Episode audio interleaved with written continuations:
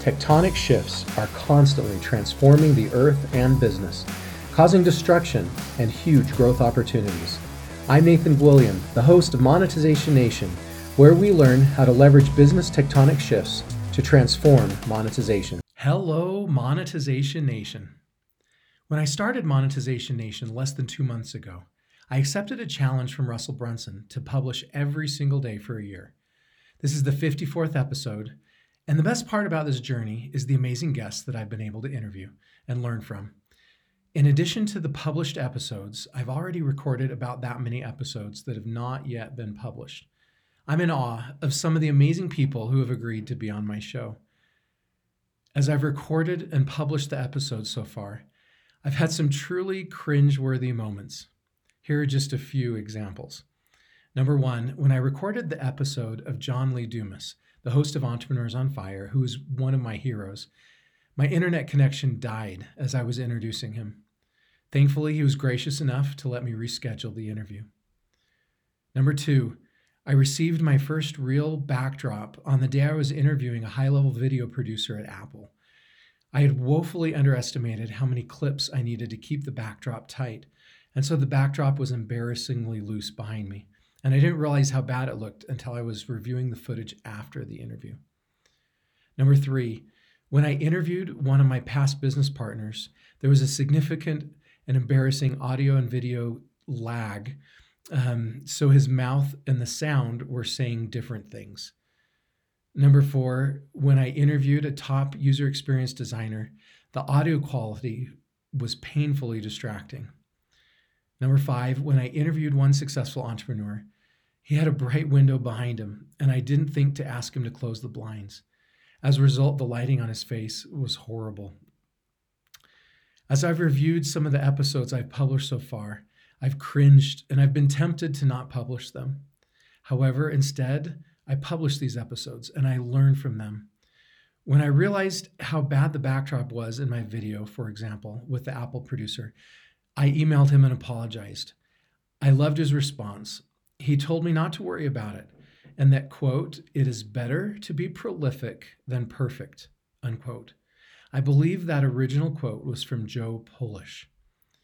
Picasso is a great example of this principle of prolific over perfection. And in no way am I considering or comparing myself to Picasso. Um, Picasso could have spent months or even years trying to create one perfect masterpiece. But instead, he created his masterpieces by being prolific. It's a completely different strategy. Quote Picasso was exceptionally prolific through his long lifetime. The total number of artworks he produced has been estimated at 50,000, comprising more than 1,800 paintings, more than 1,200 sculptures, more than 2,800 ceramics, roughly 12,000 drawings, many thousands of prints, and numerous tapestries and rugs. And the source for that is Patrick O'Brian in Picasso, a biography. Most of those paintings, sculpture, sculptures, and other forms of artwork were not masterpieces. But because he created so many different pieces of artwork, he had many more chances to create his masterpieces. Kim Collins said, Strive for continuous improvement instead of perfection. Through the last two months, producing Monetization Nation has forced me to be in a state of continuous learning and improvement. When my audio quality was unacceptable, I had to learn about microphones and how to get the sound I wanted. I had to learn how to keep my mouth close enough to the microphone whenever I was speaking. I had to learn how to check to be sure Zoom was actually recording with the microphone I wanted it to use. When my backdrop sagged, I had to learn how to secure a backdrop correctly. When my episodes had too much echo, I had to learn how to stop uh, the echo by putting sound absorbing squares all over the walls of my office. I've made a lot of progress in producing my show, and I feel much better about the episodes I'm recording now than those first episodes. However, me and my show are still very far from perfect. There are still many issues I'm working to fix. For example, I'm out in the country and I only have access to wireless internet connectivity. And I know I need much better internet connection. I'm still working to find a solution to that. When I started this show, I could have focused on creating perfect episodes. But if I had done that, I probably would have only been able to publish about a third as many episodes, and they still wouldn't have been perfect. Because I was willing to publish imperfect content, I was able to publish a lot more content and learn many more things I could never have learned otherwise. Plus, content producers never know which blog post, podcast, or YouTube video is going to really take off. By producing a lot more content, I have a lot more opportunities to find that masterpiece that goes viral. Winston Churchill said, Perfection is the enemy of progress. Hopefully, as entrepreneurs see me learning cringeworthy mistakes, they will connect with me since they also make mistakes. None of us is perfect, so it's really hard for us to connect with and relate to someone who appears to be perfect or is putting on the false persona of being perfect. Imagine a software company that keeps putting off its release while they work to perfect their software. First, their software will never be perfect. Second, the only way to learn how to make great software is to put it out there and get real feedback from real users. Putting out imperfect software and then improving based on the feedback of real users will get us will get us much closer to perfection than trying to create the perfect software in a vacuum without that feedback. But you might say that's scary. Other people are going to see my cringeworthy video or my cringeworthy software. My response to that is that there's a power in imperfection. And that visible imperfection we are willing to show to the world creates authenticity. Willie Garson said, Perfection is the antithesis of authenticity. I have a good friend named Deidre Henderson. Uh, her husband helped me train for my first triathlon. Deidre was recently elected as the lieutenant governor of Utah. I'm so proud of her. In an interview with NPR, she said, I had five babies in eight years. I spent 13 years after that, you know, working to get my husband through physical therapy school, wiping noses and bottoms, doing all of those kinds of things. Unquote. After putting her college degree on the back burner, she, quote, uh, kind of fell into politics, unquote.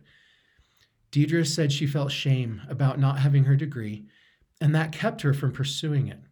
In 2014, she, quote, decided to be open about it and to be transparent about it and to hopefully encourage other women or men who are in a similar situation where they're wanting to go back, but maybe feeling awkward about it too, to help inspire them just to do it, unquote.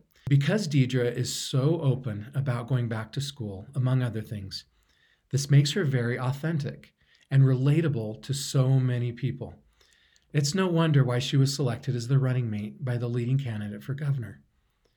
Hopefully, as entrepreneurs see me someday have a successful business powered by this show, they will have seen that I went on the journey they want to go through. They will see all these mistakes that I learned along the way in learning how to do it right, and they will trust me to guide them through their journey to do something similar for their businesses. Here are some of my key takeaways from today's episode. Number one, the expectation of perfection is the entrepreneur's enemy. Number two, this expectation of perfection can paralyze an entrepreneur from being prolific and can reduce the opportunities for the entrepreneur to find their masterpiece, like Picasso. Number three, let's be prolific so we have more opportunities to create our masterpieces. Number four, this expectation of perfection can prevent an entrepreneur from being authentic and connecting with their customers. Number five, imperfection can give us authenticity. Perfection is the antithesis of authenticity. Number six, the goal is not perfection. The goal is continuous improvement. Gregos Rua said, quote, perfection is boring. Getting better is where the fun is, unquote. Number seven, let's leverage the power of imperfection to be far more successful than is possible from pretending to be perfect. So, did you like today's episode? Then please follow these channels to receive free digital monetization content. First, you can get a free monetization assessment of your business. and subscribe to the free Monetization e magazine at monetizationnation.com. Number two, you can subscribe to the Monetization Nation podcast and YouTube channel.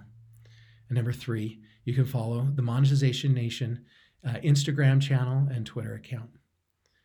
So, how could you be a little more authentic by focusing a little less on perfection? Please join our private Monetization Nation Facebook group and share your insights with other digital monetizers. Thanks for joining me for this episode. I wish you success in your monetization endeavors.